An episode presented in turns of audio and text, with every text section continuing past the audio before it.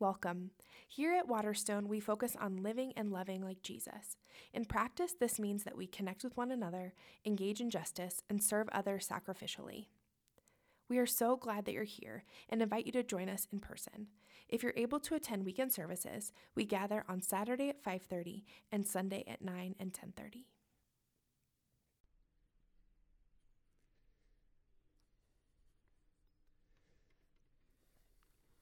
Thanks, Tim and Joel. Appreciate you taking the time to read that.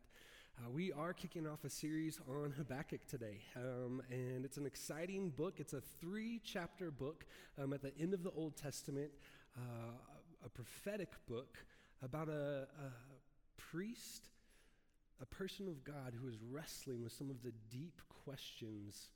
Um, that oftentimes we all wrestle with. Why is the world the way it is? Why does the world operate the way that it does. And I'll just kind of let you know up front, it's a little bit of a heavy book. Um, some of the questions that we're going to be looking at uh, are, are, some of the deep questions of our hearts and, and theology that we wrestle with throughout our life. But before we get to some of that, I want you to take a look at this picture that I came across um, not too long ago. And it's a, it's a picture of the world, it's a real photo. Um, and you can see kind of the the um, lights from the cities and the way that the, the sun is glowing off of the atmosphere. And as you look at this picture, um, and I looked at this image of our world, the world we live in, I, I couldn't help but think that there's something kind of calming. It, it looks like such a peaceful um, place. I mean, looking at this photo, you would have no idea that gas is 450 a gallon, right? You'd have no idea that, that Johnny Depp's marriage is um, just all over the tabloid news. You'd have no idea that, that kids are beginning to listen to Nirvana again and dressing like they're in the 80s and 90s grunge. I mean, some of the awful things that are happening in our world, right? You'd have no idea from looking at this picture. But the reality is, it, it, the world, while it can look peaceful from afar, we know from living in this space that it is chaotic, it is grim, and it is full of darkness and wickedness and evil. I mean, we have mass shooting that just seems to roll over to another mass shooting. We have war in our world. We have famine and drought and fires. I mean, some of those things that take place in our world in the midst of the chaos, they can lead us to questions of, of God, where are you? Why is there so much hostility? Why is there so much injustice? Why is there so much wickedness in the world? And all of those questions are, are valid, but there's something almost safe about asking those questions. Because there's something impersonal, they're more theological or philosophical. They're one step removed. We can look at the world out there and say, God, why aren't you doing more to fix those situations? But it's something much different when the questions turn personal. It was one night, it was about one or two in the morning in college, and I heard a, a knock on my dorm room door. And my friend Ryan was at my door at one or two in the morning, just in tears, tears streaming into his beard. And that's not really how you expect one of your closest friends to come to your room at one or two in the morning. Usually it's like, hey, you want to go do a Taco Bell run um, while we're studying? But this night was different. He was weeping as he came to my door. And you also have to understand that my friend Ryan is, is a, a defensive end of a man. He's six six and 300 pounds. I mean, he's huge, massive. He's the strongest person I've ever known. He's just weeping. And he said, It's over. She's leaving. You see, he had betrayed the trust of his fiancee in a few months before their wedding day. And she could not forgive him on the timetable that they had set. The trust felt irreparable in that moment. What do you do when your world falls apart? What do you do on the day where the person you love says, I can't do this anymore? What do you do on the day where your boss says, pack up your things, you're done? What do you do on the day when the doctor says, this is hard to say, but? You see, when the questions turn personal, when there's not a bow tied up on the end of your story and there's not a resolution in sight. And all you're left is with the silence and seeming absence of God, and you cry out to Him, Where are you, God? And why aren't you showing up in my life right now? What do you do on those days? See, the story of Habakkuk is a, a story of a prophet who is deeply wrestling with God about all of these kinds of questions, both the, the theological and the philosophical and the deeply personal. He looks at the world and the chaos around him and, and, the chaos going on within his own people, and he does not understand where God is or what God could be doing in the midst of so much chaos and violence and heartbreak. He just cries out to God, Where are you? You see, Habakkuk lived in a time of political turmoil and upheaval. He lived in a small country named Judah, and as he lived in this small country, there was a, a growing superpower that was coming to play on the world stage the Babylonians. And this new empire was taking over country after country after country, and they were conquering all of the other superpowers of the day. And so as Habakkuk is, is watching from his little nation, he sees that the Babylonians have taken over the Assyrian Empire and conquered the Assyrian Empire. And, and there's causing so much political turmoil, and refugees are fleeing, trying to find safety. And the Assyrian Empire, that what's left of it, they travel to Egypt and they're trying to build an alliance to stand up to this new superpower that's taking over the world and conquering it in brutal fashion. And in the midst of that is this little nation, Judea, that's, that's wrestling with who do we turn to in the midst of all of this chaos? Should we go and, and form an alliance with the, the other nations, or should we turn to God and trust that He has a bigger plan? And in the midst of that struggle, of that questioning, of that doubt and confusion, Habakkuk comes onto the scene and he has a crisis of faith. Because he believes God is good, and he believes God is just, and he looks at the world and what he's experiencing and sees injustice and wickedness, and he does not know how to reconcile those two realities. And if you've ever been in one of those moments in your life where what you thought you knew of God or what you believed to be true of God, your believed theology does not match up with your lived experience, there's some sort of incongruence it almost always leads to a crisis of faith moment. Where is God? What is He doing? If this was true of God, then how can the world operate the way the world operates? Why can there be so much injustice and wickedness and violence and conflict?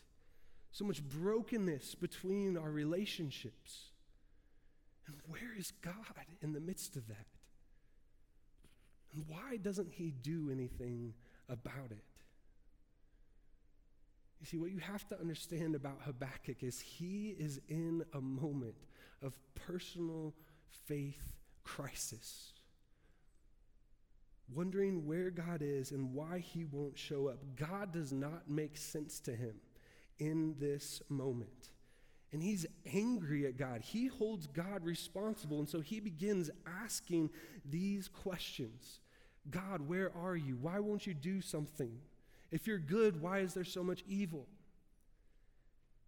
And if you are in that place today where God is not making sense to you because of what's going on in the world or because of your personal circumstances, the book of Habakkuk is an invitation for all of us to step into that space with the big questions and wrestle with God.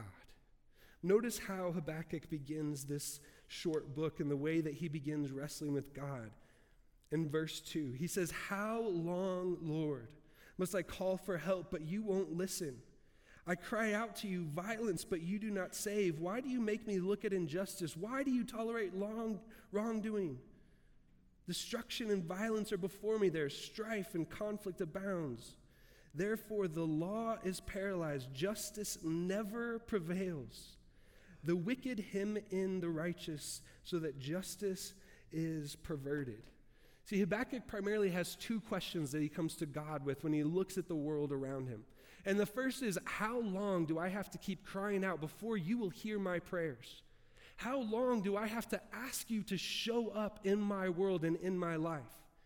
Why are you absent? Why don't you hear my prayer? What do I have to do to get your attention?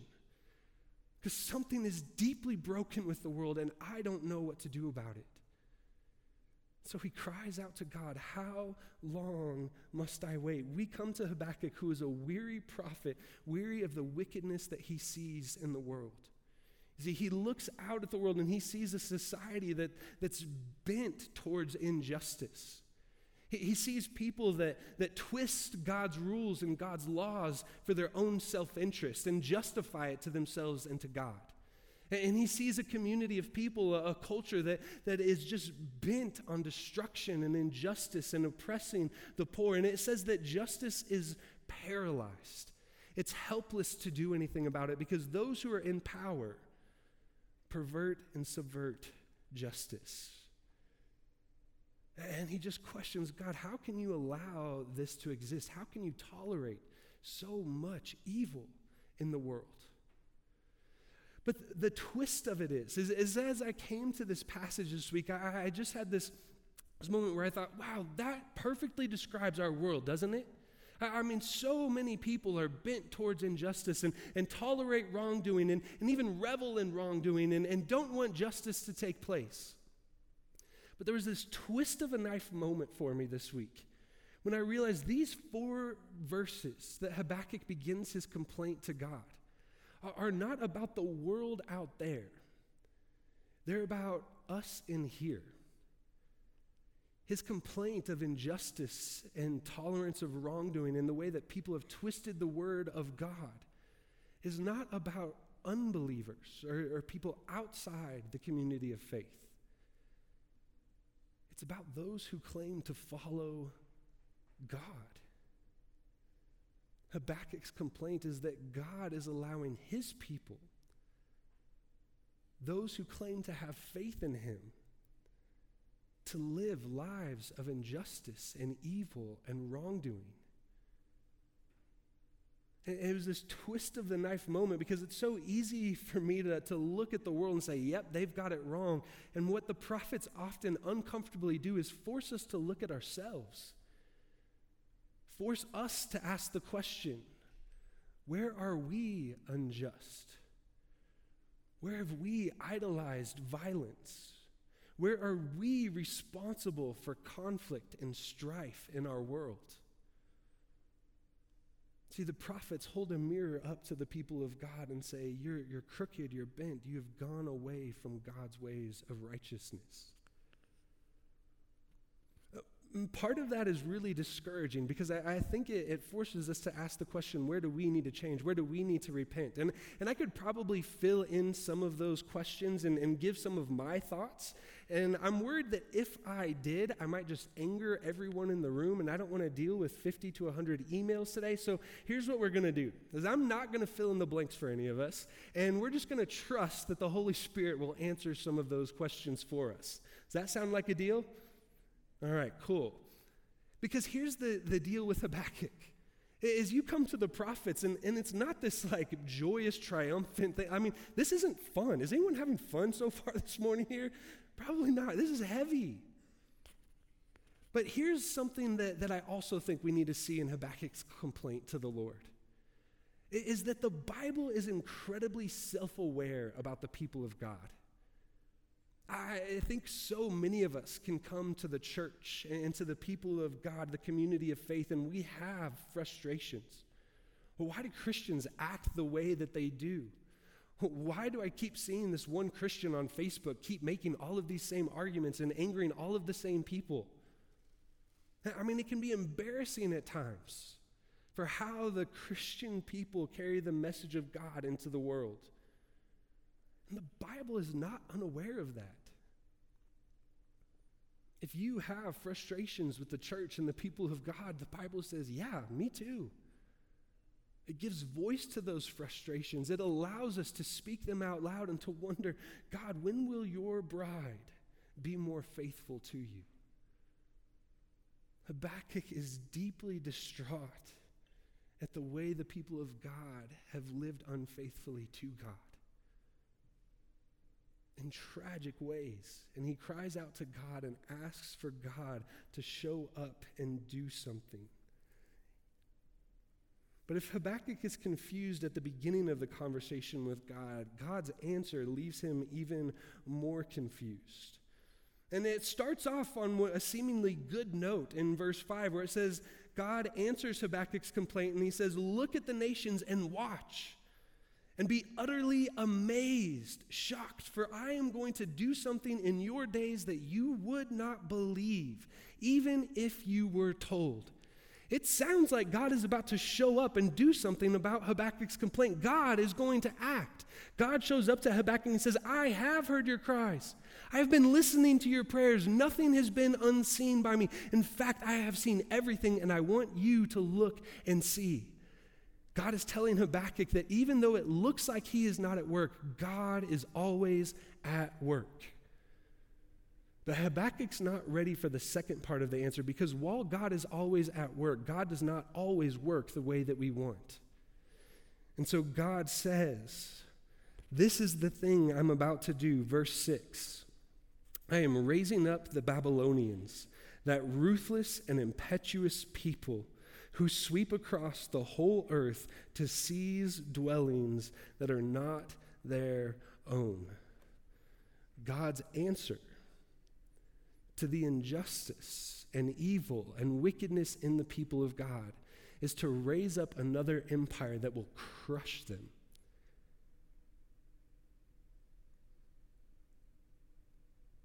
And Habakkuk can't believe his ears.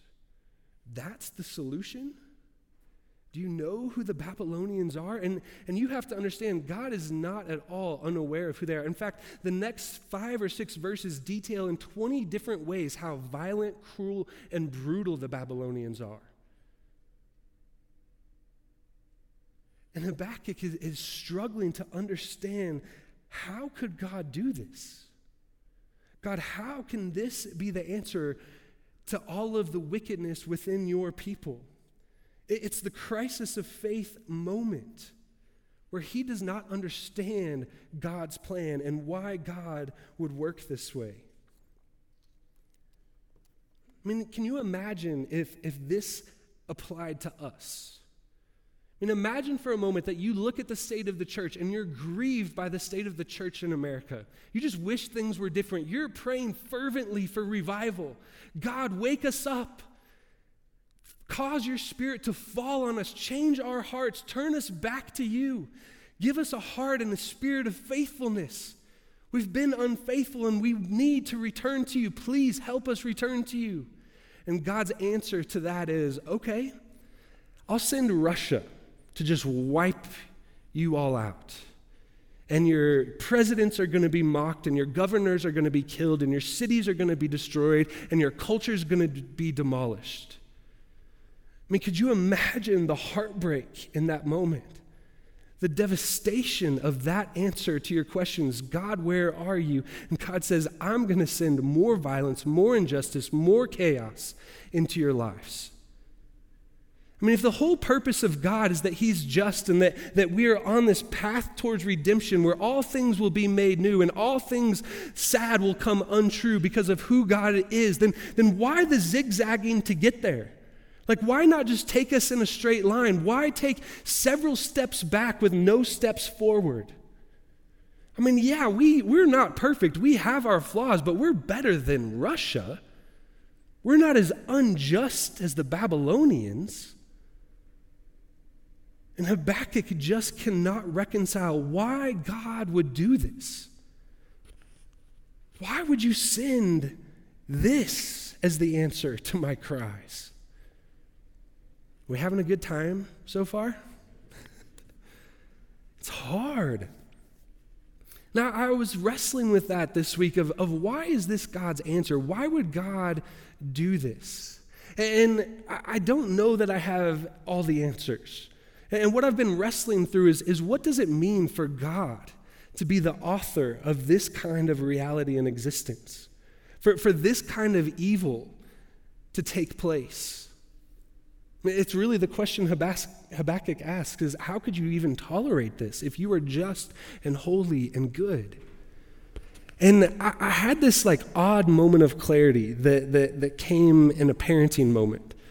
And if you've ever been a parent, you realize that, that most of parenting is just kind of learning from your mistakes. So, most of parenting, in my opinion, is just kind of repentance for getting it wrong and hoping you do better next time, right? In this moment, my daughter Camden, she just turned three on Friday and she loves Cheetos. She loves Cheetos. And her aunt came over, my sister, and she had a bag of flaming hot Cheetos.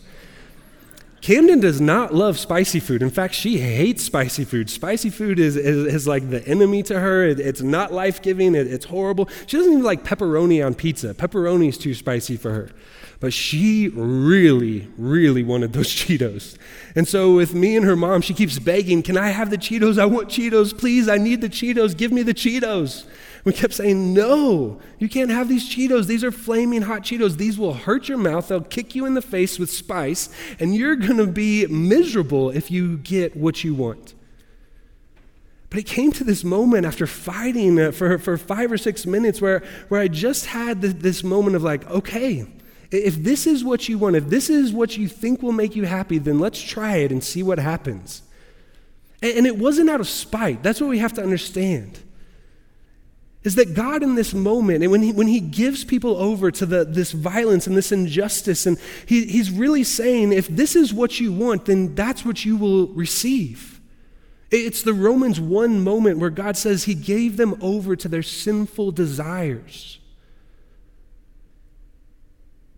It doesn't always make sense to us on this side, but what we have to realize is there are moments in life where we are pursuing things that we think will make us happy, that we think will satisfy us, that we think will be life giving to us. And at some point, when we push hard enough, God will give us over to those things and say, if this is what you want, you can have it. And just like me with Camden, as I said, you can have these flaming hot Cheetos, and I will be there to pick up the pieces and hold you when you cry and give you water to, to kind of help with the spice. God will be there on the other side when we kind of wake up and realize the mistakes that we've made. And it's in those moments, though, the waiting in between that we don't understand why God works the way that He does. That even though God is always at work, He doesn't always work the ways that we want and we desire. See, I, I think something that, that's hard for most of us, it's hard for me. And I think most of us know this, but, but we sometimes forget.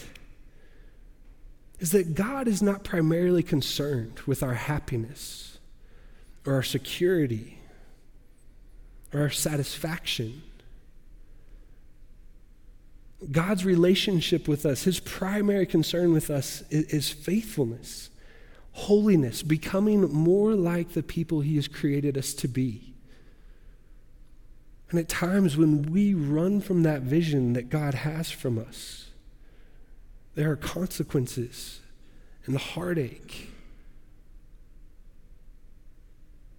God does not always work the way that we wish or that we desire. And it's in those moments, in those waiting, that, that I think we can come to God and ask, why is this the solution? Why is this the way that you work? Because that's what Habakkuk does. He does not like God's answer. He does not like the way that God is working. And so this is his response in verse 12 and 13. He says, Lord, are you not everlasting? My God, my Holy One, you will never die. You, Lord, have appointed them, them being the Babylonians, to execute judgment. You, my rock, have ordained them to punish. You hear the contrast, but your eyes are too pure to look on evil. You cannot tolerate wrongdoing. Why then do you tolerate the treacherous? Why are you silent while the wicked, those who are more wicked than us, swallow up those who are more righteous than themselves? See, Habakkuk is perplexed, he's confused, he's frustrated with the way that God is working, and he, he can't understand how a God of righteousness and justice would, his solution to the injustice and evil in the world would be more injustice and evil and wickedness and violence. Like, why replace one idolatrous society with one that's more idolatrous, more violent, more wicked? It's kind of this WTH moment for Habakkuk. WTH being what the heck, because we're in church, okay? And he's just like, what the heck, God? Why would you do this? It's a crisis of faith moment where his belief in God is shaken to its core. The God that he thought he believed in, the God he thought he knew, is not living and acting in a way that he expected, and he does not know how to reconcile those two realities. So you say you're holy, you say you're good, and yet it doesn't appear that way. Again, for many of us, that's not a hypothetical. For many of us, these moments lead to the deep questions of life, the deeply personal spaces where we wonder where God is and why He's allowing suffering and devastation and evil in our lives and in our world. I was reading a, a, pastor this week who, who was studying this passage with his church, and as a part of that exercise, he asked his church to write in and to tell them some of the, the deep questions that they wrestle with the, the personal questions where they are having a crisis of faith. I just want to, to read a few of them because I think they'll resonate with you, and I know they resonated with me. Some of the questions that this congregation wrote into a pastor were this Why has God not changed the heart of my husband, who turned his back on God over 20 years ago? Why has God allowed our daughter to be the victim of so much evil and tragedy? Why hasn't God healed my son? Why is there so much violent extremism being allowed to run rampant in our world? Why was I assaulted? Why did God ignore my prayers to heal my father's addiction? Why did my mother suffer and die of cancer so young? You, see, you can feel the pain and the heart cry and the question. And I know that many of you in this room have had similar questions and similar prayers, and you have cried out to God fervently, asking Him to show up in your world and in your life. And it has felt like you have had nothing but silence and absence. Where is God when your world falls apart? Where is God when everything comes undone? the suffering and the pain and the heartache overwhelm you and feel like it's too much to bear. I know you've prayed. I've been in with you in some of the hospital rooms. Habakkuk doesn't understand how a God who is good and just and always at work can work in this kind of way or seemingly not be at work. And in that moment, his faith is shaken to its core. And the question for us is, is what do you do when your faith has been shaken? What do you do when God doesn't make sense? When you have this intensely personal struggle and questioning and wrestling with God, and it feels like you're not getting the answers that you want. You see, Habakkuk, he, he's shaken, and yet he has this amazing moment where he says, I'm going to go to the watchtower, and I'm going to wait for your response. These are my questions. This is what I'm waiting for. I'm not satisfied with your answer. I think you have more to say. I don't believe that this is the end of the story, so I am going to wait for you to speak again. And so he climbs to the watchtower and he says, God, I will wait for you. I want you to speak. And there's three things I want you to notice about God's response to Habakkuk in this conversation. While Habakkuk is waiting, in the in between, when God has said he is going to act and it doesn't make sense and we can't reconcile who God is with what he is doing in the world. And the first thing that we have to see from this conversation is that God does not rebuke Habakkuk. God invites the conversation, invites the questions, invites the wrestling, is willing to go there with us. God does not chastise him, does not silence him, does not tell him to stop and be silent and just listen up because he knows the right answers. God engages with Habakkuk when his children call out to him in confusion. So go to God with our questions. The second thing that God says to Habakkuk is that I will act. You're right, this is not the end of the story. Though you can't see the big picture, though you don't understand what I'm doing in this moment, I will act, and all injustice, all evil, all wickedness, all death will come undone. They will come to an end. All sad things will come untrue. I will act. It will not be on the timetable you necessarily expect, but it will come. God says that He will act. But then He gives another response to Habakkuk, and He says, I need you to wait a little longer and wait some more which we all love waiting, don't we? Mean, that's the answer that we want is just wait a little longer. And the question for us is what do we do in the midst of the waiting?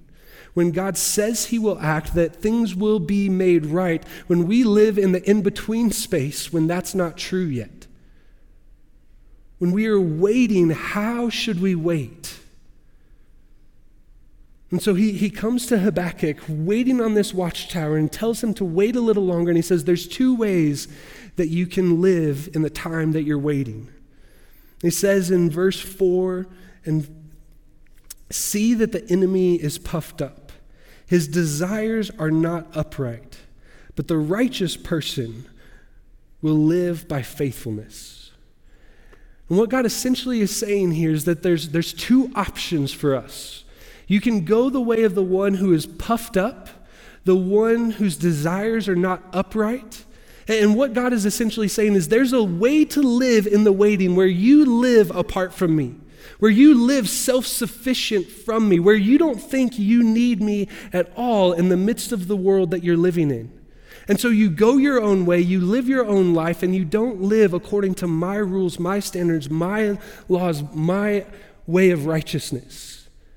And this, this word that he uses, the, not, the desires that are not upright, it's kind of the antithesis of righteousness.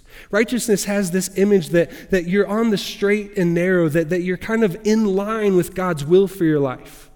But those who are unrighteous, those who are, are not upright, they have this, this crookedness, this bent, this distorted reality that they live from, where they don't resemble who God has created them to be.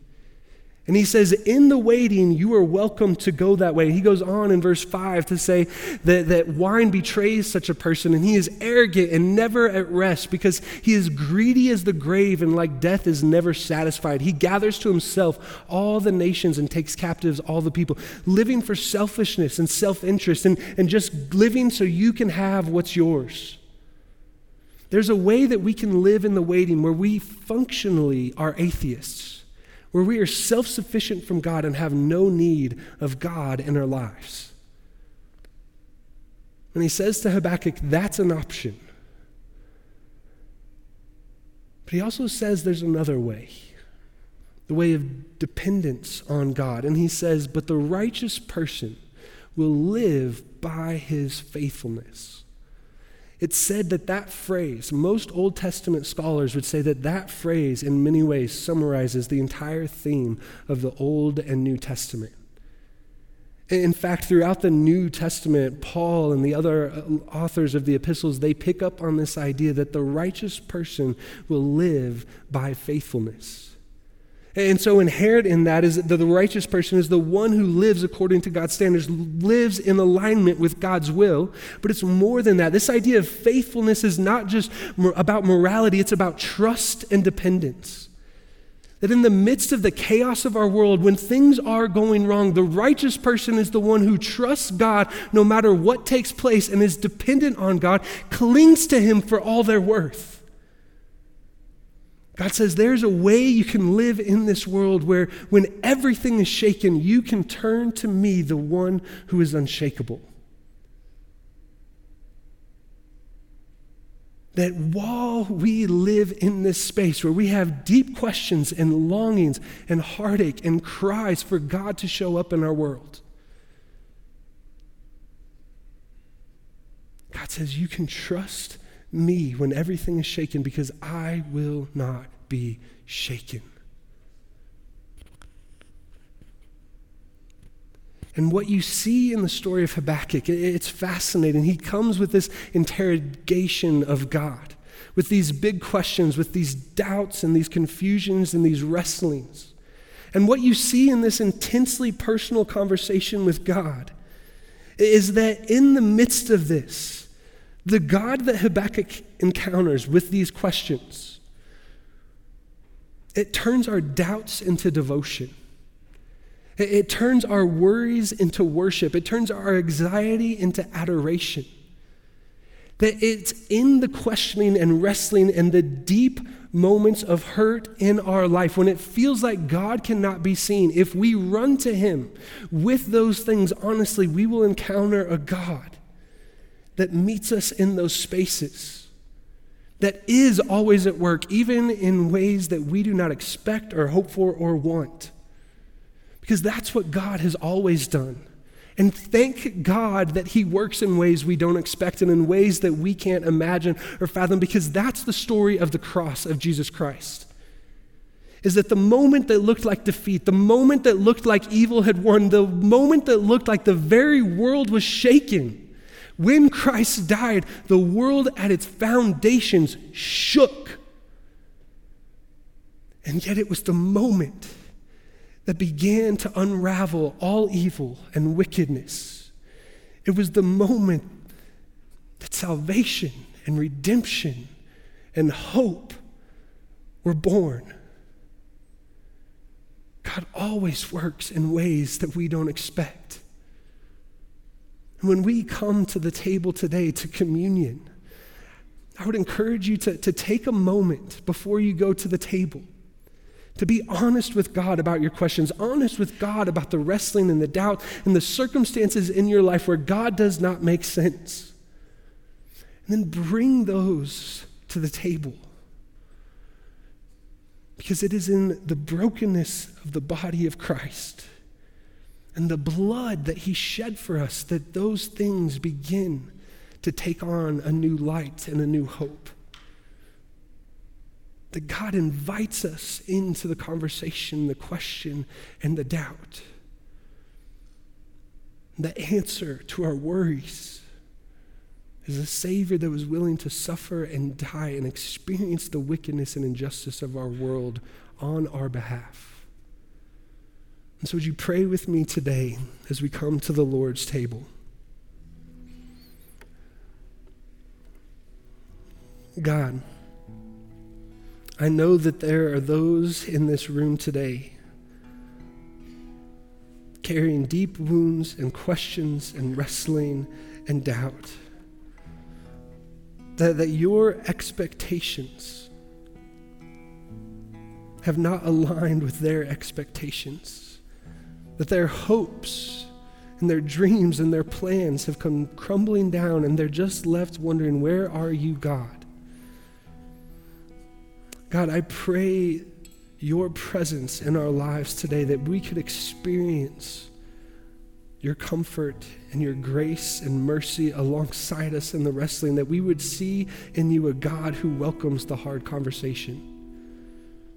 And God, as we come to the table, may we be reminded that this side of eternity, your plans don't always make sense. God, sometimes we wish that you would show up differently than you do. And yet you show up in the cross, the place that is the source of our life and our hope. I pray that we could cling to you with that truth. God, I pray that, that you would turn our doubt and confusion into devotion and adoration. That we would experience life with you, that the, the righteous will live by faithfulness and that we would cling to you in the midst of a chaotic world. And it's in Christ's name we pray. Amen.